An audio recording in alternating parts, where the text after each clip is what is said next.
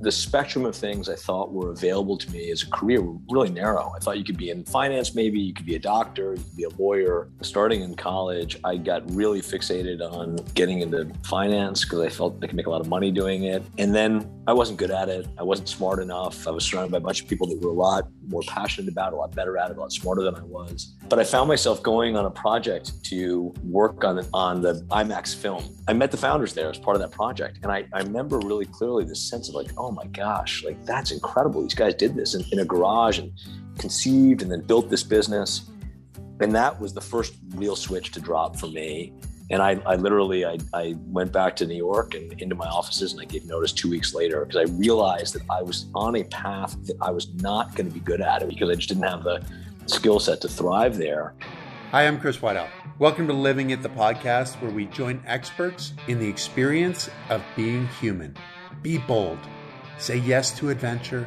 Say yes to living it.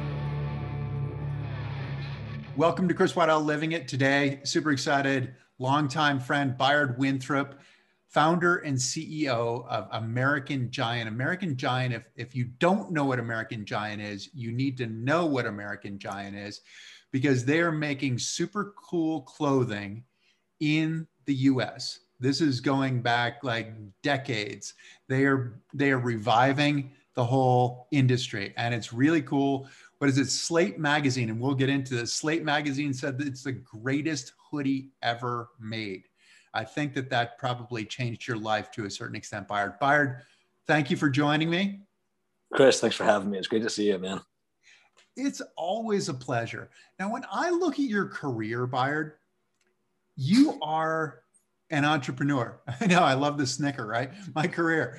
You're still, you're still creating. don't look too, don't look too hard. well, what's kind of funny about it though, how did you end up being in the entrepreneur uh, entrepreneur world?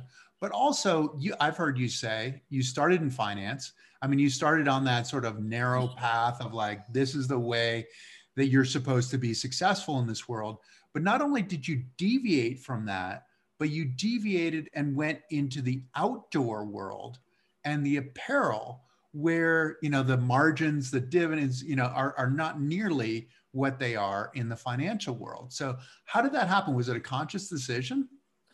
Yeah it's funny you are asking me about that. I was literally just having a conversation about this with my cfo that um, you know chris you and i are roughly the same age and and i've thought a lot about when we were coming into our professional lives at least for me, you kind of the, the the spectrum of things I thought were available to me as a career were really narrow. I thought you could be in finance, maybe you could be a doctor, you could be a lawyer.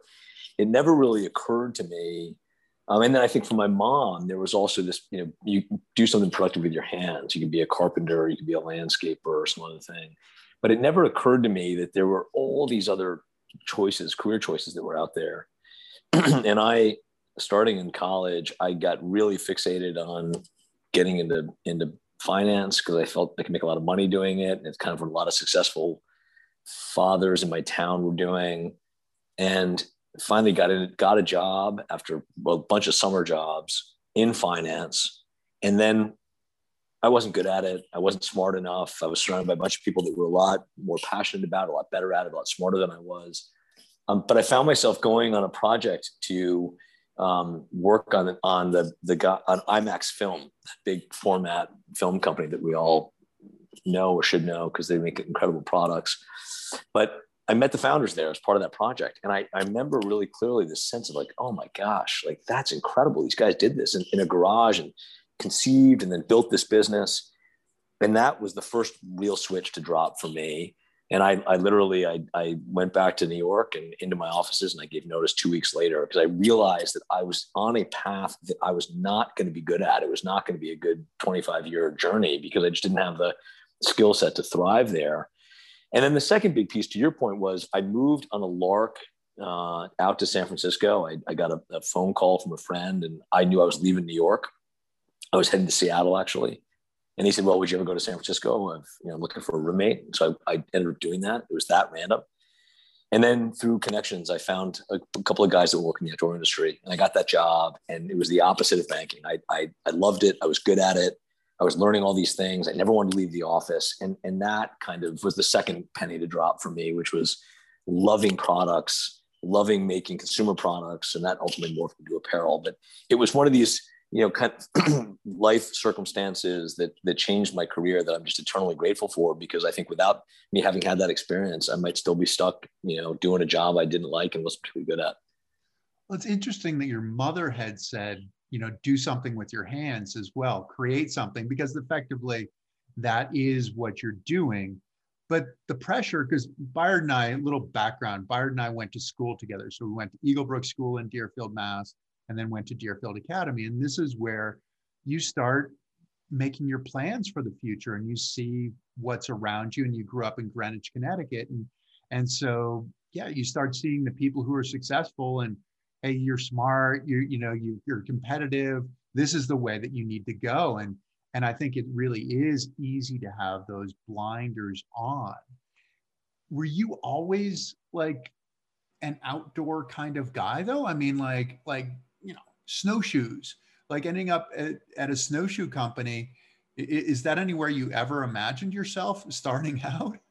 No i think so. Actually it, it's funny to kind of go back and think about this stuff. But so my and I don't know whether you and I have ever talked about this, Chris, but but my so my folks got divorced I was really young, and my mom raised me, and I have two older brothers, and um, she she is a really interesting woman that that you know I, I my dad was paying for all of my education, so I was going to places like Eaglebrook and Deerfield, um, but I was coming home to a home situation where mom was taking on boarders and were, you know she was renting out the rooms in the house to make her her payments, and so I think that instilled in me a certain amount of, of uh, maybe financial insecurity and kind of wanting to be successful financially.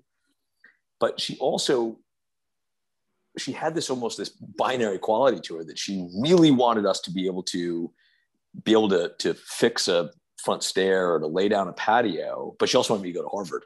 so it's like this, you know, she, she was this, uh, so I, but, but she, there was a lot of value placed on capability by her and so she really wanted to raise capable sons. And so I think in the rear of my brain, that there, there was always a lot of desire to make, build, repair, be able to fix things. But in the front part of my brain, I was, I don't think I mapped that to a career. I, the career mapping just was go make money. You do that by getting into finance, you become a lawyer. And so I think, you know, uh, my guess is you probably were thinking quite, you know, you know clearly about what you wanted to do with your life in high school i really wasn't i was i was you know i wanted to get out of school i wanted to get working but it was those were kind of ill-formed ideas they weren't they weren't kind of career oriented i always loved being outdoors i always loved you know being in the woods and i grew up hunting and fishing and um, but the but the snowshoe thing was a random thing it was not a, I want to get into the outdoor industry as much as it was just a circumstantial lucky thing it, it's interesting i feel like for me you know, my, my accident put me on, you know, I had a skiing accident my freshman year in college and, and it put me on an entirely different trajectory. But yeah. I also remember going back for our five year reunion at Deerfield and it seemed like, I don't know what, like 90% of the class was in law school. Yeah. You know, it seemed like there, there's a narrowly defined. Well, it's interesting. Do you, I mean, I, I've always, yeah, I don't know if you and I ever talked about this. I've always wondered if this was the case with you and your accident, but for me, you know, there are these moments in life where you hit these intersection moments. One of mine was I lost a lot of weight when I was about, you remember this, when you knew me, I was, I was probably 60 or 70 pounds overweight. Um, but there are these moments that you hit these intersections where, or career change, like leaving banking or your skiing accident where you're in a chair, like these things, they create these intersections. They can go well or badly, obviously. But I, I do look at these defining moments where, in some ways, there are these enormous gifts that open up these whole new kind of um, journeys that you might not otherwise have discovered about yourself that I find really interesting. And I, have always wondered whether that was true about you and your accident, whether it obviously put you on a whole different trajectory. But if there are elements that that are like, wow, I never, never occurred to me that this opportunity was available to me without the accident or losing weight or this fundamental shift in careers or whatever it might be. Well, it's interesting too, right? Because you have relatively young children. Yep. Right. And so, I mean, much, much younger, you started later on. Are you are you instilling this kind of a message? Are you are you giving them this kind of a message of like, hey, there's a wide world out there. Don't don't follow. Don't fo- feel like you have to follow the crowd. Man, I hope so. Um, my kids are young; they're four, six, and ten. Um, my wife is just a force of nature, and, and she is. Uh, she was an architect, and she grew up in a very different household from mine. They were very tight knit, and lots of art and creativity there. So I think that there's some part of that that just be, us being who we are just kind of through osmosis gets down to the kids. And I, I, do think that it's helpful to have kids understand there's lots of ways that you can go build a career. I think the one universal thing though is it's got to be uh, underpinned by hard work and, and best efforts. And I think we try to, I hope we parent and already we're hopefully doing this is instilling both those things. Figure out what you're good at, what you love, and then work your ass off in support of it. But I think you can't have one without the other. I think. I think well, you probably have hard work without loving what you're doing. But I think in a perfect world, you find what you love and then you break yourself trying to be successful at it. And I think so. I hope we're instilling that. We certainly try to. We're aspiring to do that. Um, and we're trying to do it with our day-to-day actions. I, I hope they're, they're picking up on it. we'll see. We'll see. it's a challenge, though, isn't it? I, I mean, I think you learn a lot in the house. You learn some in school. You learn some from your peers, and try to figure out how you piece it together let's get to American Giant because you're talking about a lot of the values. What are the what are the values? Well, like why, you know, we talked about the the the hoodie. Why why did you decide you wanted to make clothing in the US and you know, you and I grew up in New England. I grew up in Massachusetts and I see those I see those mills, right? Mill town.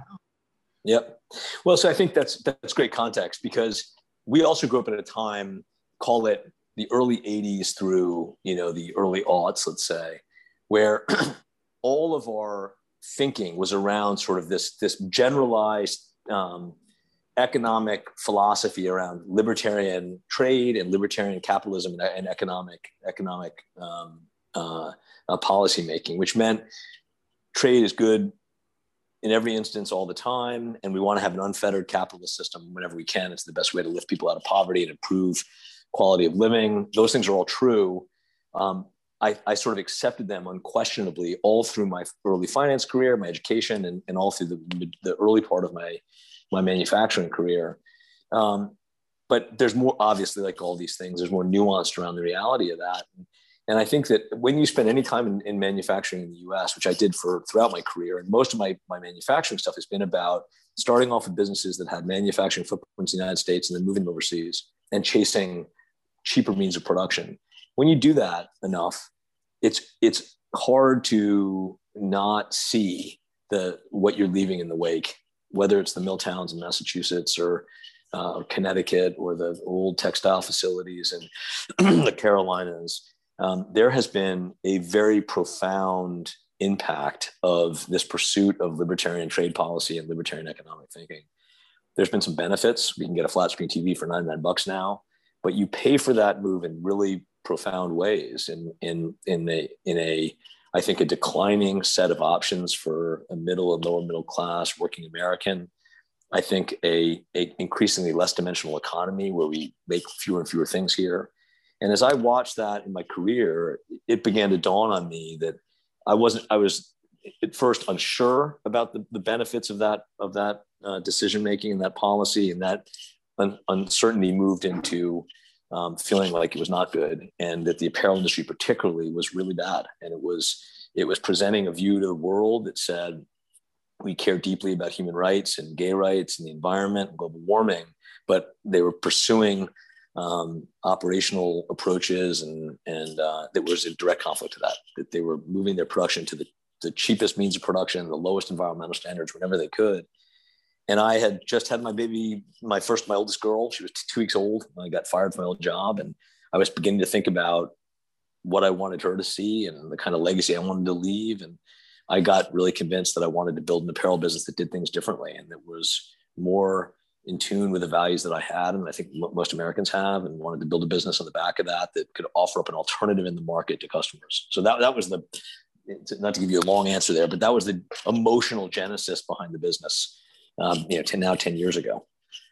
to, to honor your daughter and to leave a legacy and to you know in some ways to to create this this pride. Well i mean but it's back to the question you were asking about like how do you instill your values in your kids? Well, well probably you, you do it by what you do every day. And i i didn't want to leave a legacy of like you know dad did all right. He but he you know he he, he ripped out a whole bunch of you know manufacturing capabilities and moved them overseas and left a bunch of you know people without jobs in his wake but, but he did well. I, that just felt um, not satisfying. And I, and I, just to go even further farther afield, I, I, think a lot of the, you know, the current division in the country can trace its roots back to a growing sense that there's this widening divide between big corporations that are making tons of money and, and they're you know supported by Hollywood and DC and the and the finance world and the legal world, and then there's kind of everybody else that used to make things in this country and produce things in this country, and those people are really getting left behind.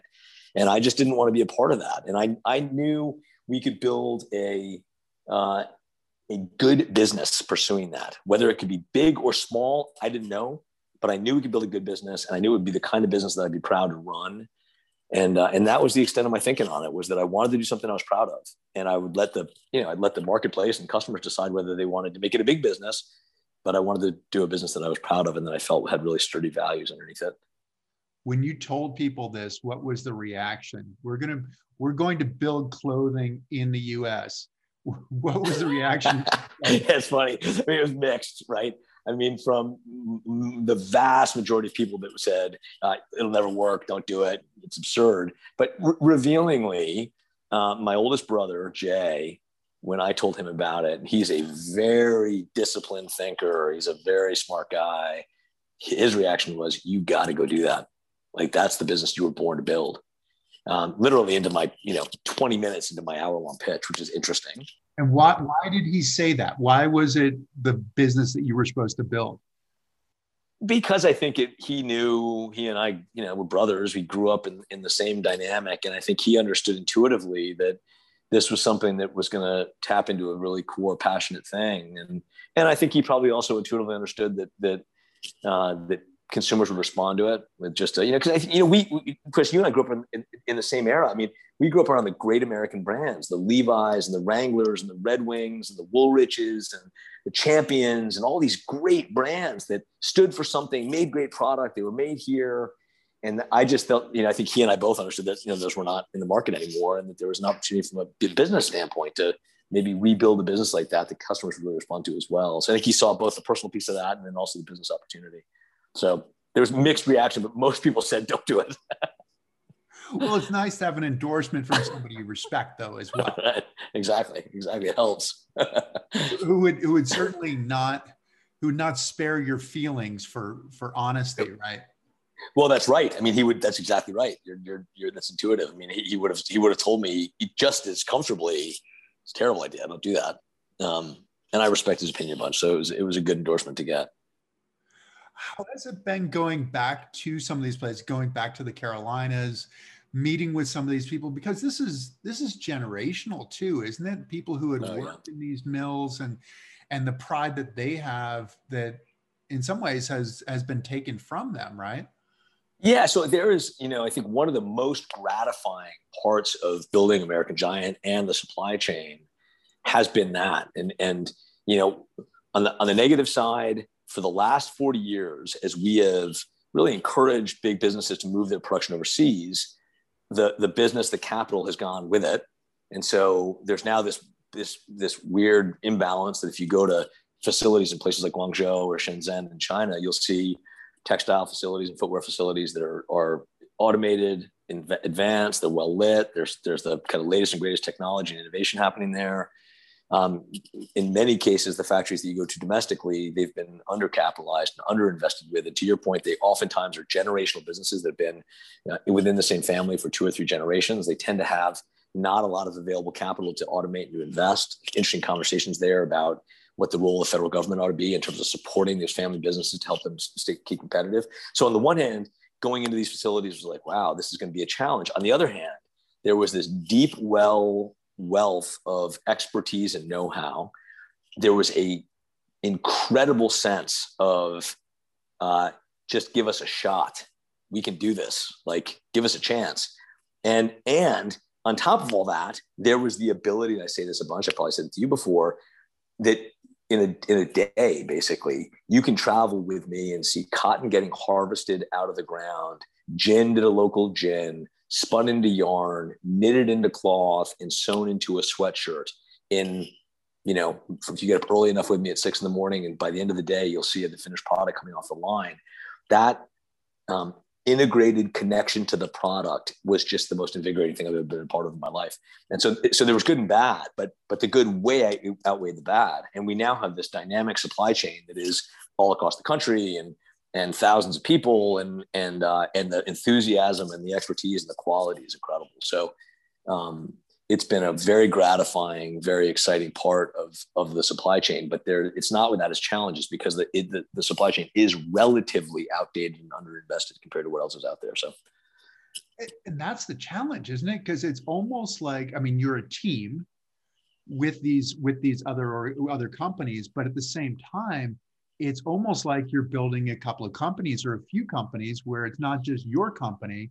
You're having to to hopefully help ensure that this other company will be successful so they can continue to work with you as well. Yeah i mean that is a complexity for sure is that um, you you you truly do enter into partnership with your supply chain in in ways that are um, I certainly didn't appreciate and understand going into it, and that and that make um, that make it uh, maybe more challenging logistically, but also those are outweighed by great working relationships and and and personal interaction. So we do get in situations where we are working with factories to say, okay, we need you know thirty thousand of these sweatshirts, and they say, great, can you stretch out the production across three months? Not what we want. We'd like to forget everything, but maybe we'll you know we'll whack it up into you know twelve thousand units a month. Uh, to, to hit the target and level load their capability. On the other hand, when things like the pandemic hit, I can you know call up on a first name basis our supply chain partners and say listen we, we don't know what's, ha- what's happening here. We don't know how bad this is going to be. We need we need you guys to hang tight cancel our current orders. And in that instance you know across the supply chain we had partners saying we got it and, and don't worry about it. We'll take care of you and don't worry about these orders. We'll sit on them till you need them and so it cuts both ways. And so those you know the depth of those relationships has been in some in some cases difficult to, to navigate but they've more than paid off in in that working relationship and how integrated we are with those partnerships. So um, it's been different than any manufacturing role I've ever been a part of in my career. So, well, it's it's funny too, right? Because it's it brings a greater sense of responsibility, and and a, a responsibility to the product, to your company, to your investors, to your suppliers, and how how has that been? Because you started with next to nothing. I mean, you started with this idea that you said, hey, this is going to be a great idea. We should do it. And then you go from the idea to, okay, let's make this happen. What's the story that you told yourself as you were going along saying, we're going in the right direction? You know, it, keep going, don't quit. What's the story you told yourself there? Well, uh, in the in the early days, uh, that's a lonely journey, right? Because you the questions are big and and hard to navigate, and, and you you there's at least as many failures as there are glimmers of hope that are happening, and and hurdles you got to clear, dead ends you run down. Um, so I think, and, and maybe this is connected to that Slate article coming out that we can talk about in a minute, but um, but then you get sort of externalities that that give you confidence. Um, but those are you know those take time to generate. But but but back to the product itself, I, I will tell you this: that um, when you are as intimately involved as we are in the making of a product, a sweatshirt or a pair of jeans or a jacket or something, where you are meeting and working with the, the, the cotton growers and the and the ginners and the yarners and, and the knitters and kind of all the steps along the way, and you're you're in those facilities, you know those people, you know the people that's doing the napping on the fleece that you're producing, and you're seeing those those component parts come through the line. It creates a connection to to your point to the suppliers to the men and women that are making that stuff but to the product itself and you have this heightened sense of responsibility and stewardship over the products that you make and uh, and and the commitment with the people that make them on your behalf and in partnership with you and the customer that ultimately is going to support it and so you know i i, I you know I, I always think about you know knowing intimately those components of the supply chain it's hard for me to articulate to you how me knowing a cotton farmer in North Carolina results in a better sweatshirt. But it just it does because it does deepen this connection to the products that you make.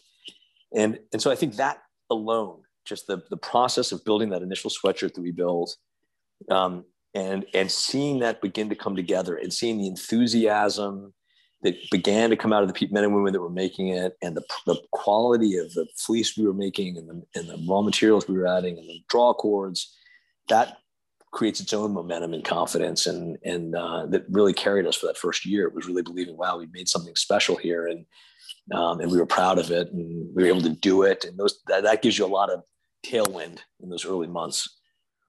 Well, it also sounds like I mean we started this conversation with the concept of the essential in some ways of like of building something with your hands of of of building it from the ground of of being able to touch it almost like you know the tactile sense as opposed to a spreadsheet sense of like boom boom boom this is the way these things go right? And it it it seemed like on a on a visceral level for you that was part of who you were and that connection to these people reinforces that both for you and the product. Is that fair to say?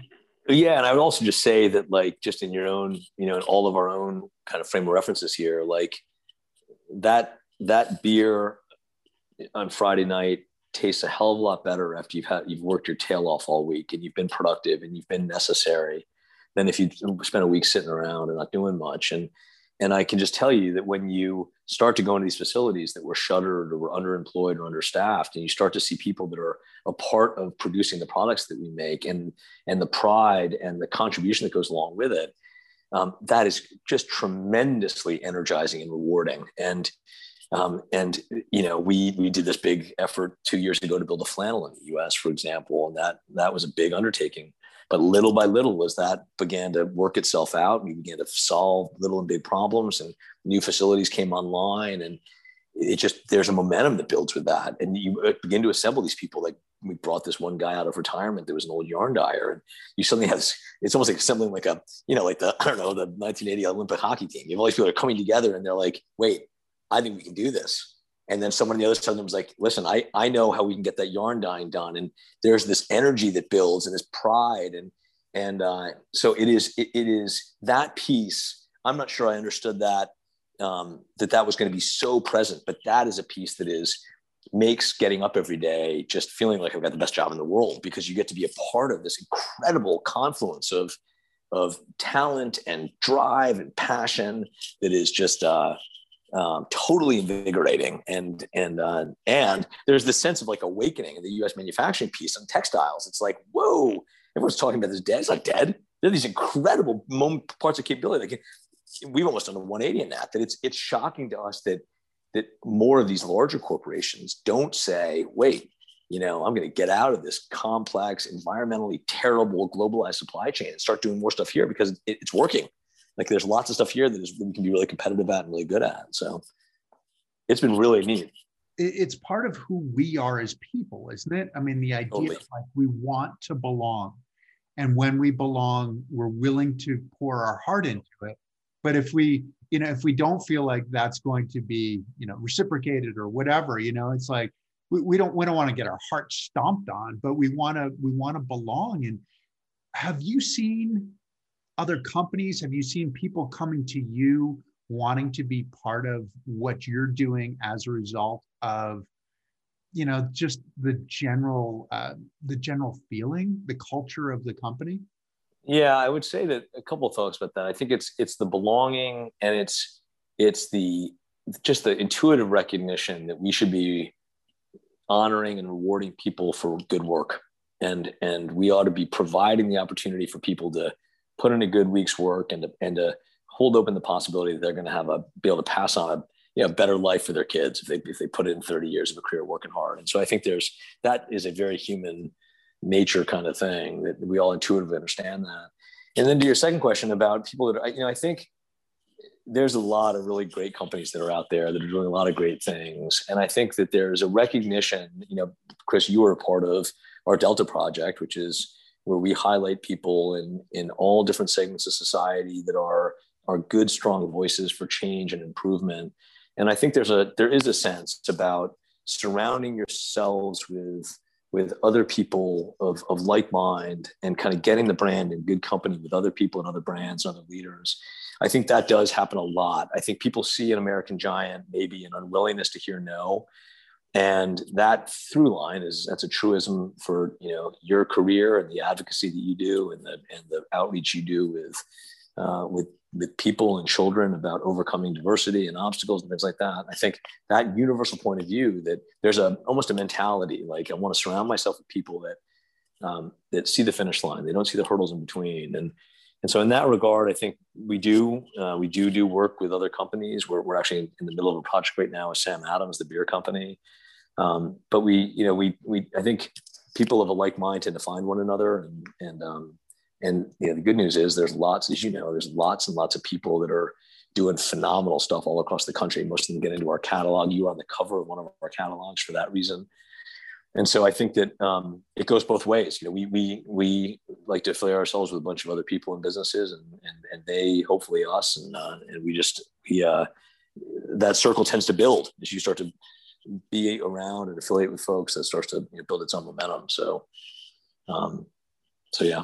Yeah which is cool. And and so yes i was in your catalog and you celebrate the stories of of people in your catalogs. And certainly uh, uh, sam adams is a similar kind of thing right? Where he was he was an analyst had grown up in the beer industry and then you know with with the fan and decided i wanted to go into it. And his father's like don't do that. Don't don't go into the beer industry so yeah I mean, unlike unlike my brother I, I believe this is true. His dad told him like that is the stupidest idea I've ever heard. Um, but he did. I mean, he made a pretty basic bet too. You know, I'm gonna I'm gonna build a good beer. It's gonna cost a bit more. I'm gonna put in the simplest, best ingredients I can with the best processes I can, and customers are gonna care about it. And uh, it's a, it's a simple story, but it's a it's a powerful one, and it's one that resonates with us a lot. It's, it, it actually there's some phenomenal parallels between the making of a, of, of a good lager and the making of a good sweatshirt in terms of the integrated nature of the supply chains and the emphasis on ingredients and stuff. So, but anyway, that's that's just an example of I think um, you know you you you uh, hopefully you live by a set of pretty simple values. You, you, live by them. You don't waver, and that attracts some attention and some like-minded folks around the business. And that's been the case with us. We've been lucky enough to have a lot of people on the company that we really admire. Now, how did that work? Right? Because I mean, you connected with some great people. You feel like you want to go to work every day when did it happen that people started buying your stuff where you realized okay we can be around i mean i remember sort of it was early on with like the rolling stones right? And they were interviewing Mick and and he they'd had a decent album and he's like yeah i think that means that we can be around for like another three years you know like early 60s kind of thing. And you're like three years or you know 45 or whatever it is you know either or you know when did you feel like hey we we can actually really be around? Oh man I, I, don't whatever i don't know if you ever do i mean but i'll tell you my journey on that in that regard. So you know there was the the ideation phase like i think this is the kind of business i want to i want to build and then there was a year of developing the first product and getting all those elements. That was all breathtaking and scary. And I had an investor that kind of underwrote that, that made it possible. That was uh, very, we were very lucky to have him around. And then we launched the product about, about a year later. And, you know, I had this naive idea that this product was going to be so great that people would care and they support the company. And, and we had no marketing. We had no, we just said, we're going to launch it. We're going to. You need that, right? I mean, you need well, that naivete to go, hey, we're going to build a great thing and people are going to love it, right? This gets it's just like, fair enough. But God, I look back at that and I'm like, that is just the stupidest thing. Like, you know, I, it, I, you know, the internet's a lonely place if no one, no one knows you're there. And so um, we, we did at launch, we got a little bit of attention and a few people bought. Um, and this was in February of 2012. And we were just making a men's only sweatshirt at that point.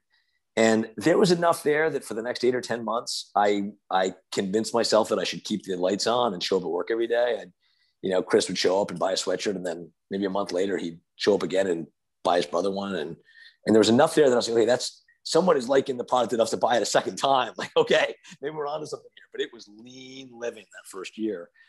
And then um, in December of 2012, I think, or maybe late November, as you mentioned, we got an article written in Slate magazine that was at the time just a digital publication. That the title of the sweatshirt was uh, "This is the greatest hoodie ever made," and and the brief backstory on that is that the guy that wrote that is a guy named Farhad Manjoo. He's now an editorial writer for the New York Times, but Farhad at that time was living down south of San Francisco and was writing for Slate. And I was an admirer of his, and I sent him an email and said, "Hey, Farhad, I think I'd love you to look at this. I think we make a really great sweatshirt." And I think he was like, ah, I'm sick of writing about tech. Hold on. According to him, it was you were a little bit more forceful than that. I think that's true. That's probably right. you're saying I think we make a great sweat. From him, it was like we, we have the greatest sweatshirt. We have the greatest sweatshirt right. ever. All right. right. All right. All right. All right. That's probably right. So in either case, I somehow got him, and I my guess is on the far as I ever said this to him. My guess is he probably was like, I get to go out and do something different for a few hours. But that few hour meeting turned into four days of really deep um, research into the business and the philosophy behind the business and the sweatshirt itself.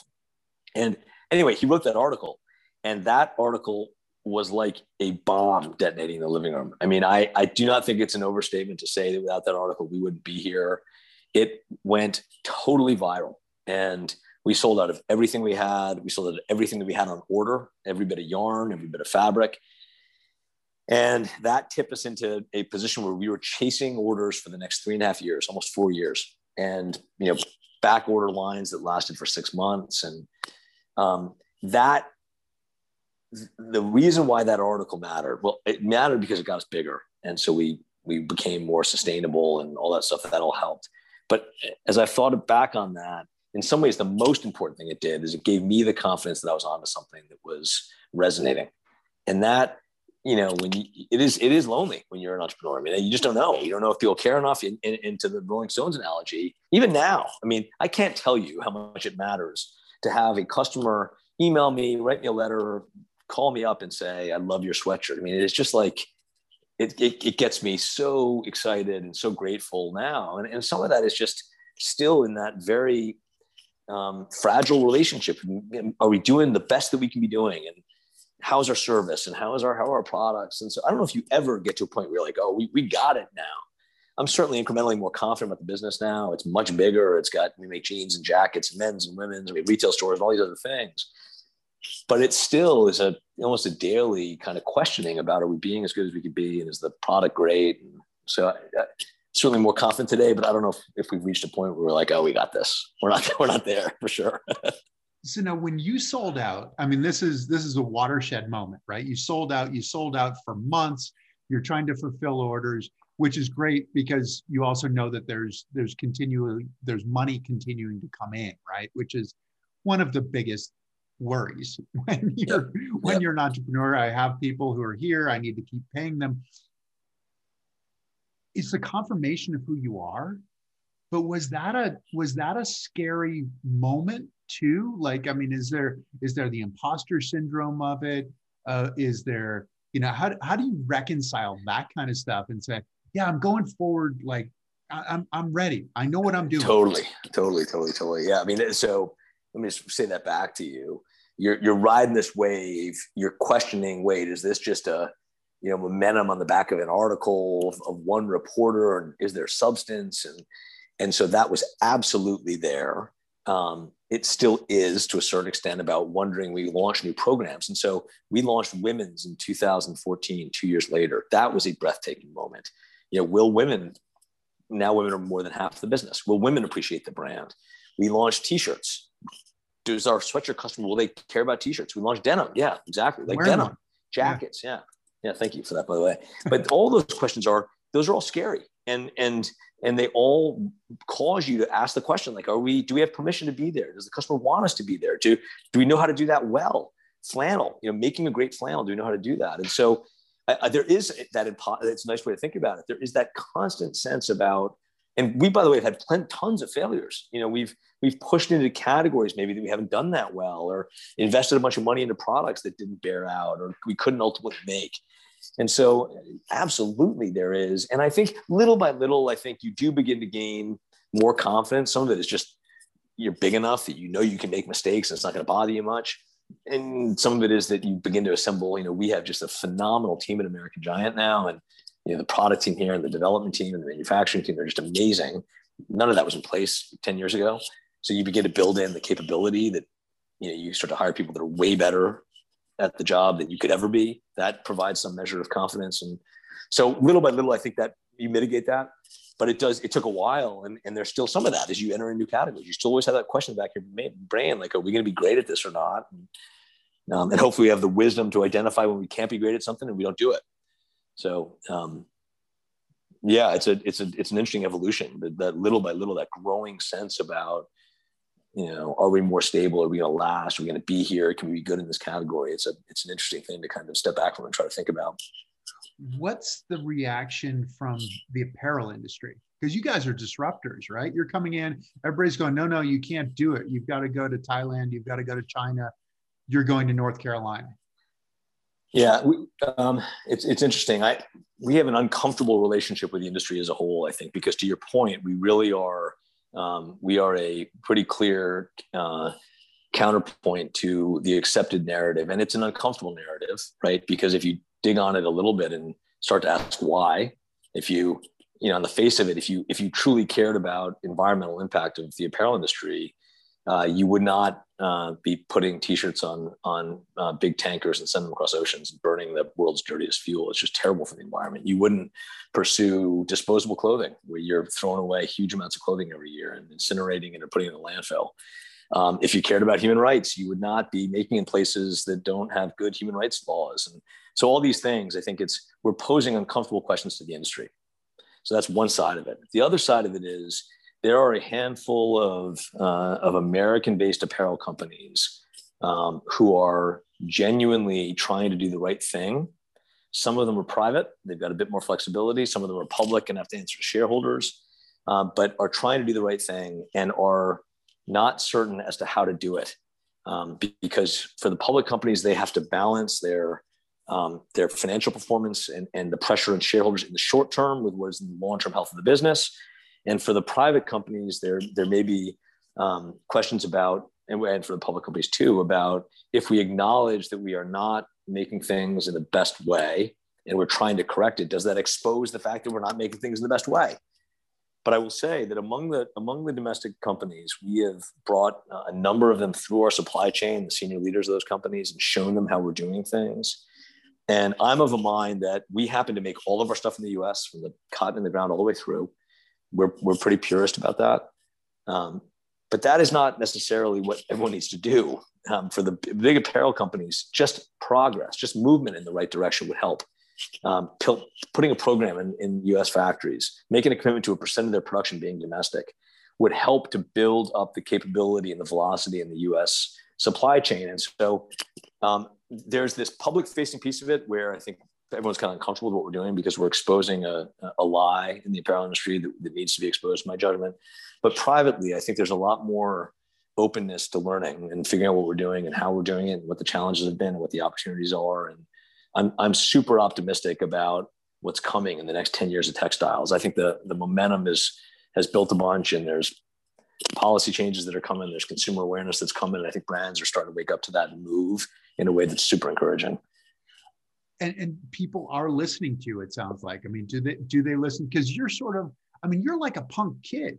Yeah it's hard not to right? I mean it's hard it, it, there's a point at which it becomes hard not to listen to it right? As we get bigger as consumers start to talk talk about it as as i you know am, am invited on to be with people like you and people hear about it it begins to raise questions that, that i think people have to answer. And i think at the yeah i think it just distills down into a simple idea that you know are we as consumers comfortable with having really appropriate standards in my mind about labor rates and environmental protections? Are we okay with allowing our biggest corporations that are making the most money to squirt away from those regulations and controls to places that don't honor those regulations? Is that an okay thing for us? While we basically penalize our domestic producers, I think that conversation is moving into the center of the table. And I think, as I often say, you know, maybe you got two completely different administrations the Trump administration, the Biden administration one of the few places they've totally aligned on is a question about domestic manufacturing and our trade policy and trying to rebalance our trade our trade playing field. And so I think that the policymakers are in some ways are out in front of the brands in this case, which is never a good place to be. You want to be the other way around. And so I think the brands are realizing that and trying to cycle up and, and make some change. And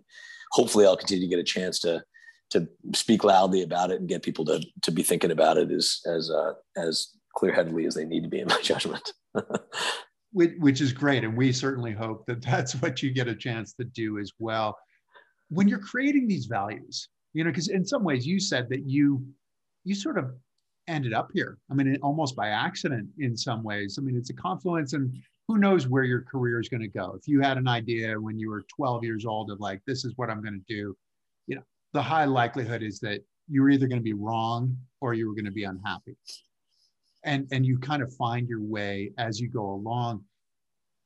Have you acquired heroes within this industry? The people that you look at and say, that person's speaking my language and and that gives me you know gives me hope that i can continue to shout loudly from the you know Yo, yeah, I think for sure. Um, I think as a, a as a general statement, I think when you see people that have um, the conviction of what they believe in and are willing to invest in, you know, what's right versus what's easy, that tends to be a pretty good indicator of people that are are worthy of admiration. And I think, you know, there's a there's a number of businesses that that that kind of meet that standard. Patagonia is an easy one, right? Which is a company that is, I think, um, you know, people forget that it comes around for a long time, and and Yvon Chouinard had to make lots and lots of decisions that put values and quality above growth, and um, and I think that's a, you know, those are really hard decisions to make. And I bet, you know, what appears to us as outsiders and looking into that brand probably seems like linear and, and clear. My guess is that there were lots of hard decisions there and hard discussions about um, do we really want to turn away this business or change the way that we're doing something based on our values? Those are hard things to do. But when you see leaders that are doing that or have the conviction to do it and the patience to do it, uh, those are those are leaders that I really admire, and that happens across that happens across all of our lives. It's not just business where that appears. You know, it's it's in in in politicians, it's in it's in uh, activists, it's in speakers and artists and business leaders. So so yeah, I think I think people like Yvon Chouinard are definitely ones that I find myself looking towards and feeling, or you know, are, are good spiritual guides about reminding yourself that um, it may not be the easiest way, but it's the better way. And, and stick to your stick to your guns. Do do do what you believe. Stick to it, and the and the customers will follow. Um, but you got to lead. You got to you got to lead from the front on that stuff. Yeah, it's a hard one, right? Because it's easy to have your head down and just grinding away, and and we've got to keep growing, and we've got to keep satisfying this, and we have more people, and we have to pay these people. I mean, I just I actually just read uh, Chouinard's book, uh, you know, "Let My People Go Surfing," right? Which is just which is at the essence of why he started the company. Mm-hmm. but remembering that as time goes on can be the challenge. This is who we are. This is why we started and how do we how do we move on?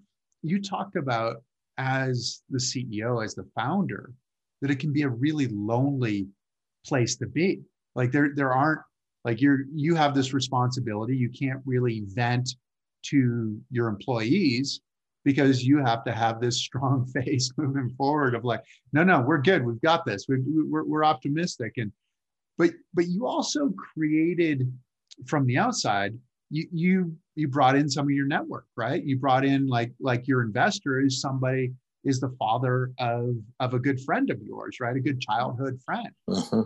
And I, I mean i say this all the time like we went to some pretty impressive schools and i I feel like my parents paid for my network. And yeah, yeah and I think yeah. brought in a lot of these, a lot yeah. of these people. How was that? What, what was that a conscious move that you did it? Um, and, and how did it end up feeling for you? How did it end up empowering you? Well, was it a conscious decision that I tapped into my network throughout my career? 100%. I mean, I, I, you're absolutely right that when you have the privilege to grow up in a place like you know Greenwich, Connecticut, or in the towns surrounding Greenwich, Connecticut, or you go to a school like Deerfield, you meet an incredible network of people that you know if you and I I have been I think I think one of the lessons I really took from my uh, mom was a I don't know, almost a dogmatic approach to kind of grabbing every opportunity that was presented to you. Um, so I, I, my whole life, I've been been um, I think focused on cultivating that network, that professional network. Um, with a specific example of Mr. Kendall, who who was the original investor in American Giant, um, in the town that I grew up in. Um, when my when our, my folks got divorced, he was one of the only a few parents, and he and his wife Bim, who really looked out for my mom and by extension us, and and and he became a father figure for me and somebody who was around, who was present, who was successful. And I, as I got out of college, I would go and see him once a year and buy him a coffee and just update him on what I was doing and, and what questions I had and all this stuff. And he said to me when I talked to him about, I was thinking about starting American Giant, he said, I'm going to write the first check. I want to invest in you. So that one wasn't um, intentional. That was more just, he was a very important professional guide and mentor of mine and then became a really critical investor and and and kind of steadying hand for the business. Um, he is a guy that you know he built Pepsi Cola essentially, and he was a product guy, a customer guy through and through, and that matters when you are in a situation like we were with the back order and the slate situation, it can get really tempting to say, let's drop quality standards, let's go overseas, let's rush the volume through so we can capture this demand. And he was the guy that was saying, hey, man, what are we doing here? Let's remember, what are we doing here? And that patience and, and steadiness that came, he was 90 years old at that point, and he'd seen it all. And uh, that patience and steadiness to say, we're playing for, you know, five innings from now, not for right now that that I don't know if I would have had the, the conviction to do that on my own if I didn't have him there with me. So you know, like you know, Chris, with all these with all these things, it's like you know the, these stories are all I think they're as much informed by luck and circumstance as skill and insight. I mean, you know, there are so many things along the way with American Giant that had things broken a different way, we wouldn't be here. If I didn't have Mr. Kendall, if the Slate article didn't happen, if you know we weren't able to jump factories when we needed to, there are all these moments that you know put the put the business on on you know right on the edge of failing that we got through, and so much of that happens to be who you happen to be near or next to, or the advice you get at the time. I think. You know, it's funny though too, because it's it's easy. Like you you've benefited from some of those things that you can call luck we with my organization we've been putting out a quote every week and i was quoting my uh, I, I studied acting at one point and my acting professor had said that luck is when preparation meets opportunity. And and it was like aurelius or somebody like that who had actually said it first. Yeah yeah. Frank had said it. Really is what it came down to for me. But but there's there's a lot in that right? I mean you made some really important steps along the way and and you were prepared for luck or you were you were you you were prepared to a certain extent for luck. You were back ordered for a while you weren't prepared to say yeah we've got a we've got a warehouse full of stuff that we can we can serve all of you people. But the thing is if you had a warehouse full of stuff you wouldn't have slept for months with that full warehouse thinking when yeah yeah. I mean i think that's true. I think i think some of it probably is preparation and and and it's nice to hear and it's nice to think that's the case. I think that's part of it probably. I think there's another part of it that is just if you keep your shoulder against the blocking sled long enough and keep pumping your legs eventually you'll get a breakthrough and i think that's also true too that i do one of the, the i think the, that is true about me is i'm really dogmatic and persistent about stuff and i kind of don't hear no and that i think in some ways maybe um, puts you in a position where if you're at it long enough you'll eventually have someone come along to say, all right, I'll, I'll help. I'll write you a 25 grand check or, you know, I'll wait long enough to get your sweatshirt. So, well, he also, he didn't just put in a boatload of money too, right? I mean, this was, that's right. Dribs and drafts where he's like, yeah, enough to get to tomorrow. Yeah, he was a he was one of the most remarkable men I've ever met. I mean, he at the at a personal level, he was a great father to his children. Uh, he was a great husband to his wife. He was an incredible business leader, and he had time for me and all of that. And he was very tough, um, very demanding. Uh, but he, to your point, he wrote a twenty-five thousand dollar check and gave me a series of of uh, deliverables to hit. And he said, if you hit them, I might put in more. And uh, in retrospect, it was a great way to navigate those first couple of years because it it made us deliver. in a way that maybe if had we gotten a big check into the company would have made us a little bit more lazy or or less disciplined about the way we were doing things. So he was uh he was a on the on the big things he got he almost always got it right. He was a he was a big picture thinker that kind of cut through the bullshit a lot. It was a very very helpful uh, professional guide mentor to me. Big part of the, the American Giant story actually. You've had some success now, you know, and you can feel a little bit more comfortable. Do you maintain and how do you maintain the feeling of being that underdog of having to be scrappy uh, that's a really interesting question i uh, i don't feel like we've made we've attained success i guess i think i'm much more in the mentality of like there are these huge apparel companies that are doing it wrong and we gotta we gotta set things right there's very much a competitive David and Goliath mentality in the whole company here. I mean, every member of our team, we got about 50 people here in San Francisco, and then a whole bunch more in North Carolina where we make things, South Carolina, North Carolina, we make things. And there is a tremendous sense of we are uh, in a toe to toe, pistols drawn battle with the apparel industry. And you're the outsider too, right? Oh, yeah. Yeah. We are the outsider that no one wants crashing the gates yeah i mean i think that we are exposing a bunch of stuff that makes people really uncomfortable and so that is at the core of what drives this business i mean there's everyone in this organization i mean the, the level of passion and conviction about what we're doing is just profound and it all comes from this place that like wait a minute it's a apparel industry that's like instagramming about how much they care about the environment and they're they're terrible. They're like terrible, and yet they're trying to convince us to be given credit for that. So I think that that's the fuel to the fire right there. I think do, do you enjoy that role? Do you enjoy being that that outsider, being the the burr in the saddle kind of thing, or whatever? Yeah, yeah, yeah, yeah. Hell yeah, I do. Particularly, I think that the, you know the I think the apparel industry is just I think they're full of shit. I think it's just a mess, and I think they're just they're basically lying and they're getting rich doing it. That, that just that's unacceptable. You got to get into that fight. that is awesome. I love it. Well, Bayard, unfortunately, we've got to get you out now. You've got to you've got to go get into a different fight. I'd rather I'd rather finish this conversation, but Chris, I really appreciate it. It is uh, always inspiring and a joy to talk to you, man. I'll I'll do it anytime. It's a total pleasure. So, Bayard, thank you for joining us. Thank you for what you're doing. Uh, thank you for the clothing they're putting out there and fighting the good fight. Uh, for all of you who've had a chance to join us, I hope you've enjoyed the conversation that Bayard and I have had today. If you have, please tell your friends.